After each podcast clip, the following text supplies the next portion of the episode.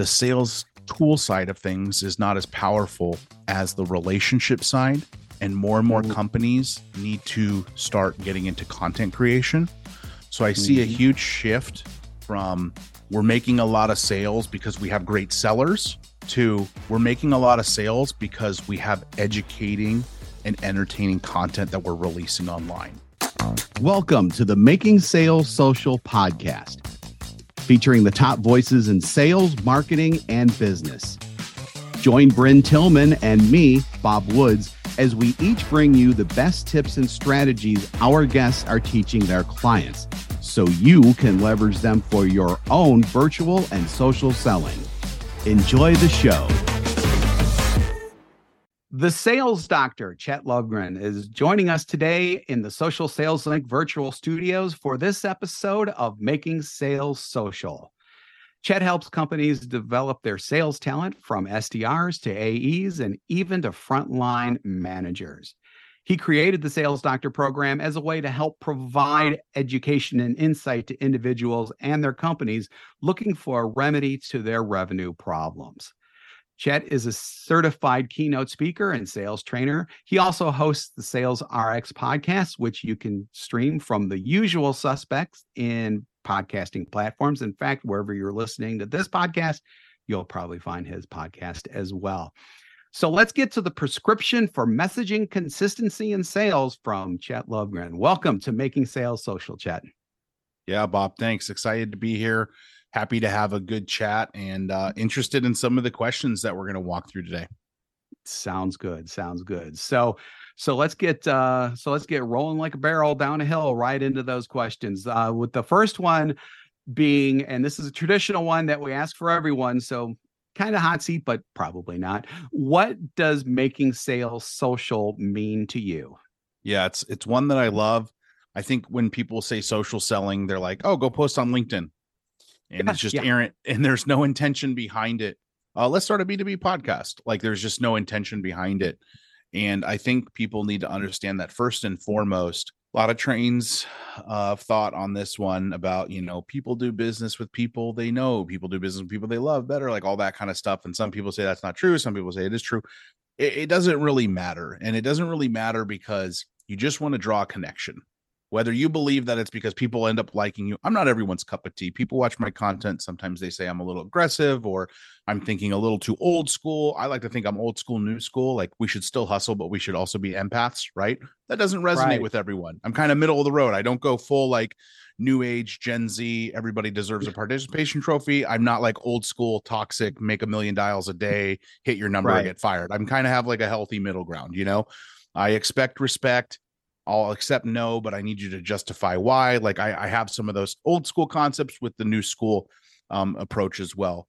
So I know that I'm not everyone's cup of tea, but when I get on a call with a VP of sales who's in their 50s and says, I saw that video you did about setting expectations for future communication with your prospects in in the discovery call for follow up.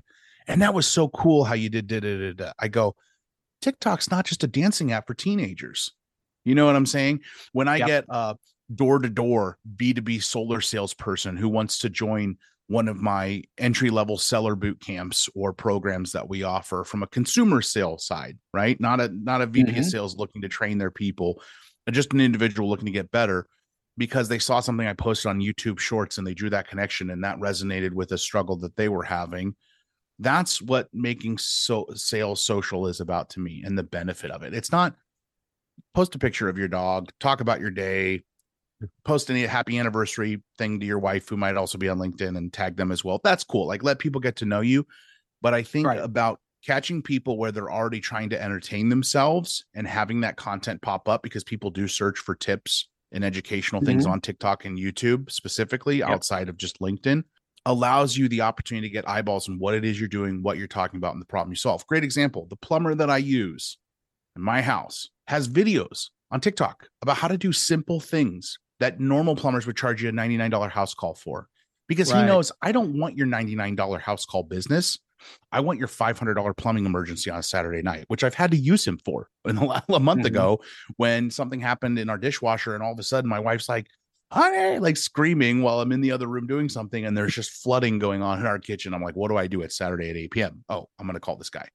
So yep. I think of the same way. We talk about product led growth. What about social led growth? I'll give you the little tip that's going to help you increase your ARR by 3% this quarter because I want you to be successful and then go, we need to increase our ARR by 10%. And then they yep. call Chet. So that's to that to me is the beauty of social media and how we can make selling social is by not just creating a connection personally to people, but creating a connection to the actual things that they're selfish about. They want to get better at their job, they want to advance in their career, all those fun things. And social media allows us the platform to do that.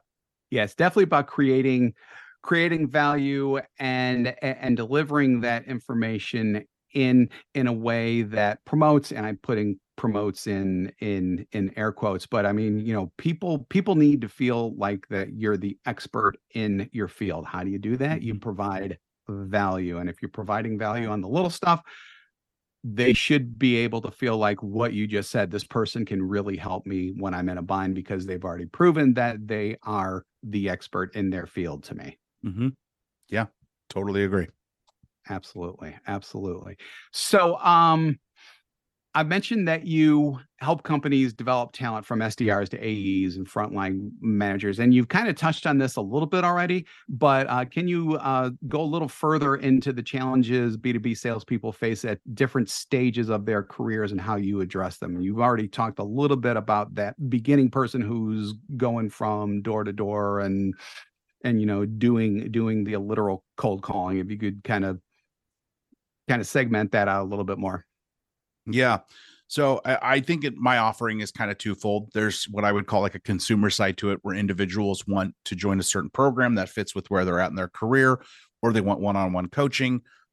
You know, we all know that you make more money in B2B. So obviously my B2B offerings for companies and sales teams and try and teach CSMs how to upsell better and have sales conversations that's more more fruitful but i still like doing the individual side of things as well. We have some group coaching stuff. We have some i have some personal one-on-one coaching if people want to come out of the pocket for it. That charges strictly because of my time but let's say let's let's break it down for tech sales specifically. Say you're an sdr and you want to get to ae how do you get there? It's not just about hitting your quota. I know a lot of SDRs who have gotten promoted, 132 that have run through my program, for example, who have been promoted in less than 12 months, and maybe only 20 of them actually hit 100% of quota month over month over month over month. Because most smart sales leaders know that the SDR job is virtually impossible with the quotas that are set. It is. Most SDR yeah. teams don't hit quota. It's not because of the economy, it's because the quotas are pretty unrealistic and the dollars needed to actually make sense or why we create those quotas, but most people don't hit them. They just don't. Um, it's why when I see somebody on LinkedIn who's just broke into the SDR world. And they're like, I'm hitting 182% of quota. I'm like, what are you doing unethically? Because that's it's just I've done this long enough to know, unfortunately. So yeah. It's tough to bring receipts, and I get that. But there are a lot of things you can do outside of just hitting quota that make you a viable candidate for moving into the AE role. So as a sales leader, not only do you want to see someone who's at least competent at the job that they're in, but there's the optics side of it, the game playing side of it of how do you be the person that when somebody says we're thinking of promoting Chet to AE, everybody goes no brainer. Even if he's only hitting 85% of his annual quota, that's the person that should take this junior AE job that we have. But also, how do you get some practice on the AE stuff that you're going to have to do? What is the difference between a qualification call and discovery call? And how can we at least get you thinking in that mindset and actually get you some opportunity to try that out? What is the difference yeah. between a uh, essentially pipeline management from targeting accounts to working with current opportunities how does that differ so when they walk into the program they're certified through the sales doctor sdr to ae program to actually go i have like baseline like kind of like the tech sales boot camps that get them into sdr because they've gone through those. I have baseline understanding of what i'm going to need to do some practice some training. So you're getting somebody that's 30 to 40% accelerated than if you just promoted an sdr who didn't have that stuff. So it's threefold. One how do we get you better at being an sdr Two, how do we get you at understanding how to manage your promotion, optically play the game, all those fun things. Then three, how do we get you some tactical practice at being an AE and some understanding and foundational knowledge of that? Then they become an AE. Next step is AE acceleration. And then we have like personal growth and professional growth habit training programs that we have as well. So that's all on the individual side. The company side, it's typically twofold. There's short term engagements, which is like, hey, I have a great strategy in place, but my SDRs and AEs and frontline managers aren't hitting on it. Great. here we come. We can do a skill boot camp, work with you. Maybe it's a one day workshop. Maybe it's an SKO in person event type thing. Then there's longer term engagements where companies typically go, Hey, we need that. But also, I don't think my strategy and my, ex- my for the execution is actually correct. And that's more of like what you think of traditional consulting, fractional leadership, possibly type right. stuff. I always say at parties, I say consulting is a broad term, but essentially, in my experience, companies that have a sales team are good at hiring people. They're not typically good at making those people good, great at the job, either because of a skill gap or because of a strategy gap that's hindering the execution. And that's what we essentially want to solve and try to develop that talent because it's much cheaper to promote someone to AE or promote an AE to first time manager than it is to go pay fair market value from someone outside the company who doesn't know your people, your product, your process, the problem you solve, all those things. Yeah. And and I think that that process that you discussed is important because I mean we know this being being in the business, but but I think a lot of people don't realize that an SDR is is actually somewhat of a different skill skill set as an AE, and especially as a manager because SDR you qualify, qualify, qualify. AE is really about building the relationships, and then obviously mm-hmm. manager mm-hmm. is management. Yeah.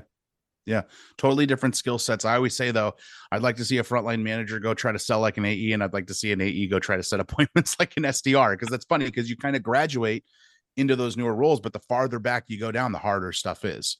I love yep. management because I love leading teams. I love building culture. I love all the fun stuff that comes with management. But being an AE was a lot easier than being a frontline manager and then being a department head. Being an mm-hmm. SDR was a lot harder than being an AE but yet the AE job, you know what I mean? So it's weird how those yeah. things like coincide.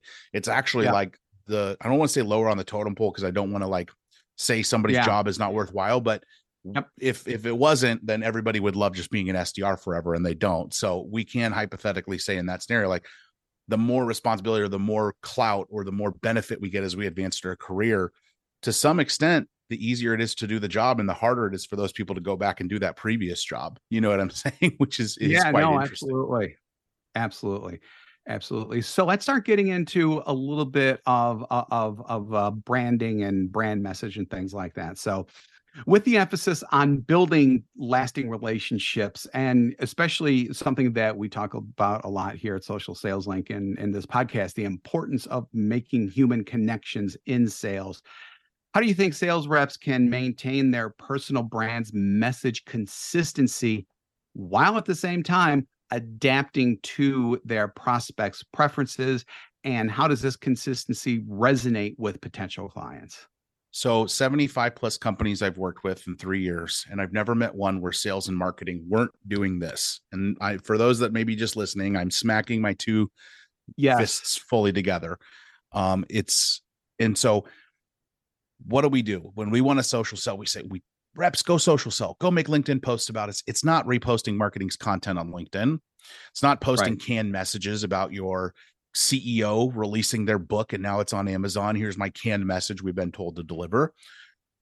When we want to enable people to talk about our brand through their own personal brand on LinkedIn, marketing needs to do a better job of creating that message consistency because what happens? Marketing creates a lot of great messaging value propositions brand guidelines all this stuff. Then sales goes yeah nobody's going to read that. Let's make it actionable. And then sales enablement is in the middle going playing mom and dad trying to pick up the pieces between the two. Well marketing saying this is within brand and their guidelines. Sales is saying nobody's going to read that freaking nine paragraph email what do yeah. we do? Now we got to train people on how to do the sales job. So by creating more aligned metrics is the first one, by also putting guardrails in place and a process and specifically there are tools out there now that exist like market made AI that allow people the ability to collaborate in real time to create mm-hmm. consistent mm-hmm. messaging, to create consistent guidelines and put those guardrails in place. So you don't have reps going, ChatGPT, write me a LinkedIn blog post about blah, blah, blah, blah. Then they get something that doesn't fit your brand, doesn't fit what marketing created. So there's, right. You know, Chris Voss says there's no such thing as compromise because that's a husband who wants to wear brown shoes. Wife wants him to wear blue shoes and he walks out of the house with a brown and a blue shoe and that never happens. What does he do? Yep. He typically walks out with whatever his wife wants him to have.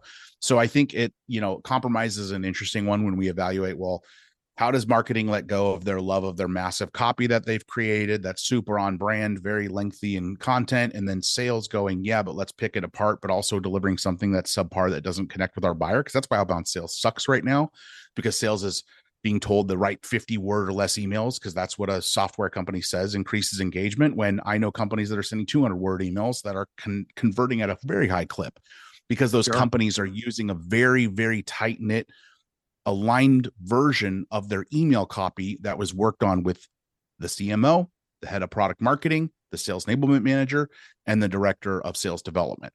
Because the director of sales development wasn't given all the marketing material and then made it actionable and then sales enablement had to actually put it in practice they all three worked together using collaborative methods to be able to go we're okay with this.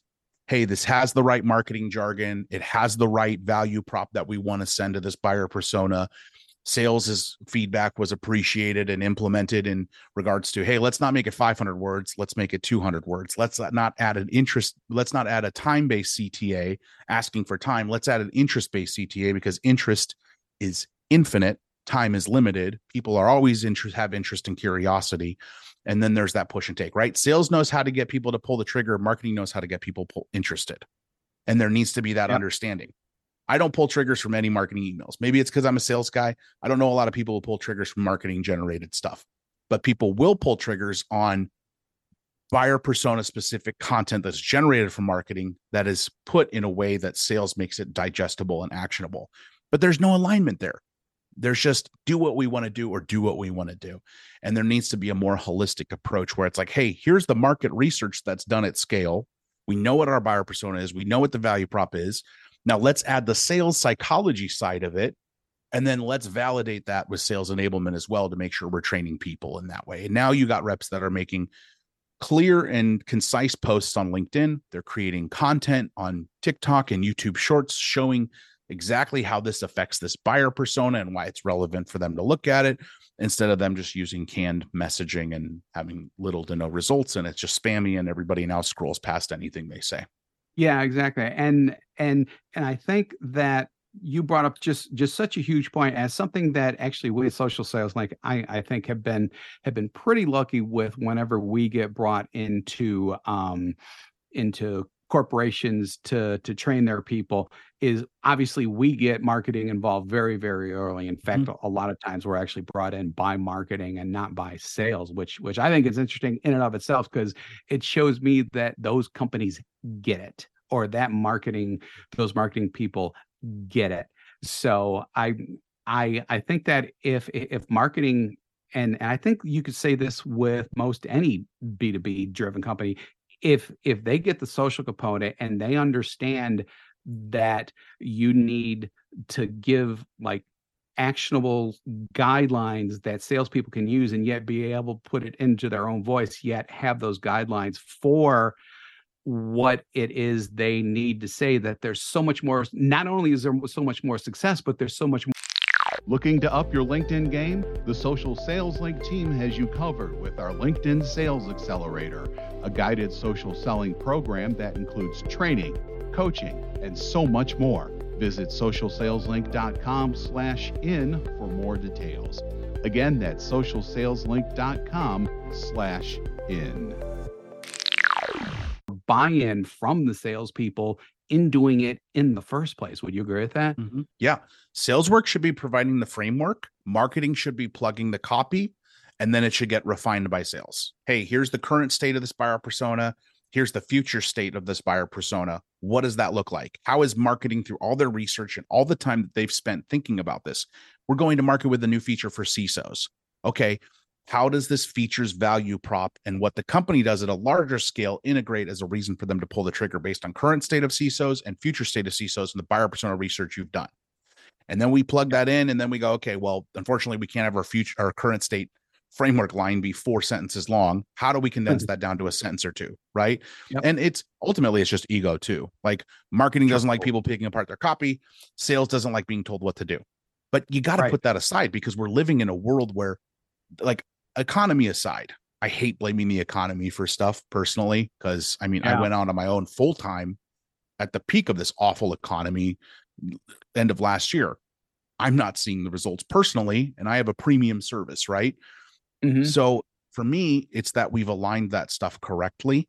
And I think this is why we're getting this awful outreach that we're getting. I have eight LinkedIn DMs probably right now that are hello, sir. And it's da da da da.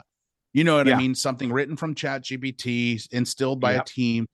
I mean, I'm telling you, like it's this is I'm a firm believer that this is one of the key reasons outreach is so bad right now is because everybody's egos in it and it's like hey how about we put our egos aside and we realize that if none of us make money this is why we get laid off this is like what do we want do we want to put our ego aside and have a job for the next six months or do we want to battle on who owns what and then i'll be laid off in three months and just let our you know ceo just implement ai to do everything full time so that's what a lot of companies are doing it's just fully ai automated with a Yeah. ba- a bot face you know Yeah, uh, yeah, exactly. Exactly. No one's uh, fewer and fewer people are writing with their own personalities anymore. They're copying and pasting out of ChatGPT. I I think if anything, I mean, over the the past couple years, and especially after the pandemic, I mean, the number of just um pitch pitch emails and and and connect and pitch and, and things like that have gone way up on, on, LinkedIn. I think it's actually worse now because of ChatGPT because because these people are thinking that you know, oh my God, this is the way to do it and everything's going to be great, and they just do you know copy and paste or whatever, and it sucks. Yeah jen It allen she delivers a great keynote kind of uh highlighting this book the sales innovation paradox. Zapier is a great tool. It automates a ton of stuff from my content as a, as a, a entrepreneur with marketing from podcast workflows to all these things. But what it's also done is it's enabled joe schmo or blandy sandy to go and create some sort of linkedin automation that's flooding people's dms with massive copy that nobody's going to read because it just goes read the person's LinkedIn profile. It's telling ChatGPT through a Zapier integration to read this profile link. When I click this button, generate me an email based on this, send it an email and send it in LinkedIn with a connection request. And it's using some other sort of LinkedIn automation tool. Not going to name any names, but to auto add and, and add a connection note or all these things. And it's just like, oh my gosh, the tools that were meant for the good for people who actually had the use case have been, you know, it's it's like uh, you know, Avengers. I was watching Age of Ultron with my son and Uh-huh. Tony's whole goal is to create a suit of armor around the world. And then the whole conversation as to why not do that is while that is a big benefit and something we need to protect ourselves from future alien invasions that we know nothing about, what if that falls in the wrong hands? Or who decides that you, Tony, are the one that has authority on what is good and what is bad and what should be destroyed and what should not be destroyed? And that's the same thing now. We see it in these tools. Zapier is great for all of us that had the use case that they created it for, but then a bunch of people took it and now are using it for bad. it's just, it's Yeah, ruining it for everyone. Exactly. And probably the first reference of any Marvel movie or Iron Man specifically in this podcast either. So congratulations on that. Appreciate that. I'm I'm here to please. exactly exactly. So actually my next question kind of kind of spins out, out of that. I, I do want to take a bit more of a 30,000 foot view of, of b2b sales. Let's talk about the future especially with this current state that we just built out um, with with the last question. Um, how do you see the future of b2b sales evolving especially with the uh, increased emphasis on social selling and platforms like like linkedin Um, well, it's a little terrifying actually being someone it's terrifying and exciting, I should say. It's terrifying as someone who still comes from I mean, my first sales job, I was opening up the yellow pages and making 300 dials by hand, writing my notes on a piece of paper, right? Oh, and I'm and I'm not even like my age does not reflect that workload. You know what I'm saying? Like I was, Yeah. we're talking, you know, I was in college making cold calls for a commercial insurance agent, and it was, hey, you get paid a hundred dollars a day if you either book me five appointments or make 300 dials. You have to hit one or the other. Um, so it was like, you know, mad crazy. Now I look at everything that we have and I'm like, wow, this is amazing. But I also realize that the sales tool side of things is not as powerful as the relationship side and more and more Mhm. companies need to start getting into content creation so i see a Mhm. huge shift from we're making a lot of sales because we have great sellers to we're making a lot of sales because we have educating and entertaining content that we're releasing online and we're Yep. releasing it online not just for our linkedin audience to boost our linkedin company page or follow those vanity metrics but to catch your average seller and sales leader that's browsing on tiktok in their personal time youtube shorts instagram reels things like Mhm. that so i see a huge shift towards more media focus than sales enablement focus i wouldn't be surprised if we started seeing companies tinker in taking out 10 to 15% of their sales budget and putting that into a whole media budget with marketing and starting to do more in that regard. How do we partner with podcasts that already have an audience and maybe get some arbitrage there? I mean, every mother, everybody and their mother that's on LinkedIn that has over 10,000 followers has a newsletter. I get it, but there's still some visibility opportunities that happen for the people that are part of that big audience. I mean, it's a funnel, right? So maybe like me, you know, you have, you know, three to 8,000 people at any given moment that are opening your newsletter maybe only 500 of them will actually read it maybe 30 of them will be interested by the company that's sponsoring the newsletter and the masthead and maybe 20 of those people will click the link maybe five of those people will convert and if your historic close rate is 25% benchmark at least that's one deal right, right. and that one deal if you get that kind of scale weekly you're closing four deals a month from partnering with someone on a newsletter you see what i'm saying so i think there's going to be a big shift from sales enablement to marketing enablement through content and media.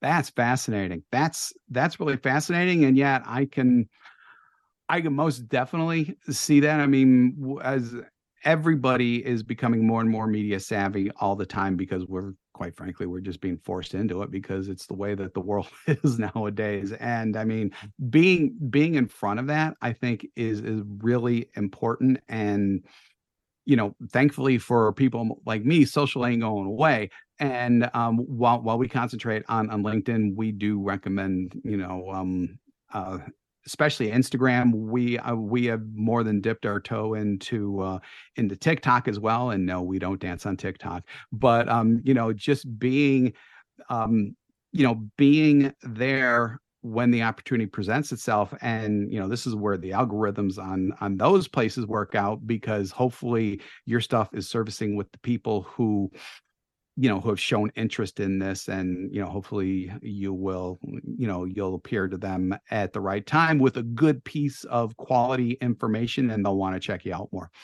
and it opens a whole new revenue revenue stream if ah. and I myself think about this. I have my podcasts, I have some entertainment content, I have all the stuff I post TikTok. What if I could 10x that? What if I had the funds to 10x that? And I almost have like a sales show, like a comedy sales show, kind of like what Corporate Bro did, but maybe like a web series, like a 10 minute web series that I do. And we release episodes every week and we have different seasons. Not only do we have that, but then we have like uh uh like Kill Tony, the podcast where comedians get pulled out of a bucket and they go up do 60 seconds of comedy, and then the panel roasts them and judges them, and it's really funny and hectic and crazy. Not a PC show, so don't use that as a judge of my character. It's just a show. I, it's a show I know of that has a format. What if we did that for cold calling, where we get cold callers to come up, you know, whether it's virtual or in person, we do a podcast. Or like, there's so many different types of like entertainment, but also educating media that you could produce what if then you became a company that also, in addition to what it does for your B2B sales for whatever you're trying to accomplish, you're charging people a $10 a month subscription to your entertainment service that they can stream these episodes, stream this content, stream the podcast. Now you have a whole consumer side of things. Like if in yeah. the next year lavender does not take all the content that they're doing and keep creating it at scale and then basically charge people 9.99 a month to watch lavenderland streaming service and all their content their shows their episodes and everything i would be surprised. Think about the revenue that could generate if you have you know 10,000 people that buy that streaming service and now you're the netflix for b2b sales and marketing right? Like it's just a it's a wild concept but we're starting to see things like that with companies that are producing weekly LinkedIn lives and then they have like a sales interview series and then they're going to events and doing pranks even and all these other things. People like that too. Like sales yeah, and marketers no, right. love why did Silicon Valley why was it such a great show? Because there are a right. bunch of people that work in tech that are like, this is what it's like working at a startup. It's amazing. I mean, The Office, one of the greatest TV shows in the world, was basically following office life. You know what I'm saying? So it's like there is a need for it. There's an opportunity for it. I think more companies are going to move towards it because we like sales content. It used to be cheeky to make a sales show five years ago. People were like, oh, we don't want to watch a show about sales. We do that every day. Now people like that because they feel like that's me. You know what I'm saying? they love yeah. it. They they buy into it. So I think there's going to be a huge, huge push towards more sales media. Yeah, that's um that's that's an idea that I haven't thought of, but now I'm thinking about it after after your prompting there, that um social sales link tv.com. There you go. you know, you know some it, it's it's it's funny because there was a time when i was working on something uh for tiktok specifically and i dropped it and now i think i may bring it back but i want to do something like law and order social selling unit there you go yeah and and you know come up with like um you know failed failed sales outreach things and then show how social selling is better or you know something like that i'm it yeah. was in the beginning stages as you could probably tell but i mean you know come up with that hook where the couple comes up on the dead body except instead of that it is um you know someone opening up their linkedin and seeing an awful pitch or something like that and you know mm-hmm. taking it from from there but i mean i could see and obviously that's just one little idea but you know all of these different ways to do edutainment, which is what we did another podcast on recently, edutainment to really promote what you're doing and to um and to educate people as well so that you know again you'll be seen as a funny expert but you'll be seen as an expert nonetheless yeah i mean in my sdr to ae program you can listen to my sales podcast for free or my founders podcast if you want i have free content but part of what you get in the program aside from the training and the group coaching and all that other stuff is you get access to content that we don't publish on TikTok that is entertaining. Uh, you also like behind the scenes stuff that maybe sales leaders don't want to say about how to actually get promoted to AE that they don't want to say publicly online because it's about playing the game. Um, right. But they'll say to a private audience. Uh, you get access to also a podcast, a video podcast that is bite-sized content, five to ten minute episodes every two every well, it's two days a week, so every three days just about. Mm-hmm. So that's mm-hmm. part of the paid content monthly that you're getting though. So there's a version of that that we already have. Now I would love to have like my own streaming platform, but there you go. You know, four ninety nine a yeah. month with ads, twelve ninety nine without ads, and then you right. can sell sponsorships to others, other channel partners. You know what I mean? Hey, we integrate to the sales engagement platform.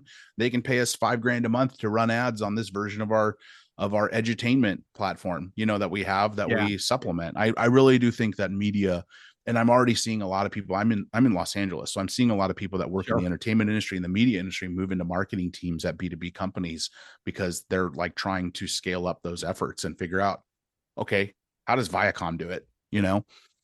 Right. Yeah. Yeah, exactly. So um I think we're gonna go ahead, go ahead and wrap up, but we always uh end with uh with my traditional question and that's you know everybody loves those one thing you can do right now takeaways. So what's the one thing that we all as salespeople can do right now to ensure consistent med- uh, consistent messaging um uh genuine messaging? I mean however you want to take that but i mean if you had like one piece of advice that someone could like just go out immediately and just jump all over what would that be so sales leaders should be doing this, but sometimes we know that reps work at companies where their sales leaders already have enough on their plate, or this is just not something that they're going to do. It's like when you talk to a sales rep and you're like, well, what's your sales engagement platform? Like, we just work out of our CRM. And you're like, what? How do you even do that if you're doing outbound sales? Blows your mind, right?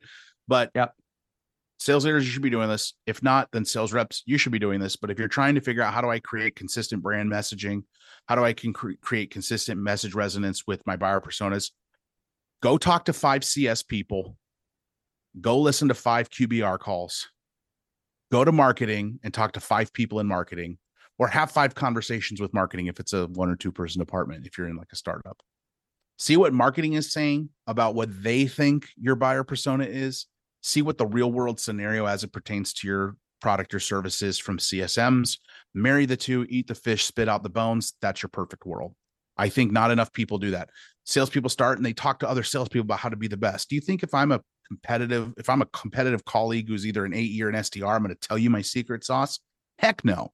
We wish right. those were all the people, but Simon Sinek has a great talk about this. High performer, high trust. You can find that person by going into any team and asking who's the a hole, right? And that person's not going to share their secrets of success with you. So, in order to get that, it baffles me that not enough salespeople and sales leaders go get input from the people that are working on the other two sides of the spectrum or the person that they're trying to tell a what? A before and after bridge story framework. When we talk about storytelling in sales, you're talking about current state versus desired future state. CS works with desired future state, marketing works with before state. You're the one that's telling the story in the middle. Go talk to the two different departments, figure out the story, find a healthy medium, and then portray that to your buyer persona in your outreach and in your sales conversations. What an awesome way to wrap up this episode, except for if people want to learn more about you and your offerings, Chet, where can they go? LinkedIn is a good spot. You can also check everything out on my website, www.thesalesdoc.rx.com. Uh, we have all of our resources, free downloads. Um, you have to go to LinkedIn to get access to like the programs that we offer. We don't put those on the website. The website is more B2B facing.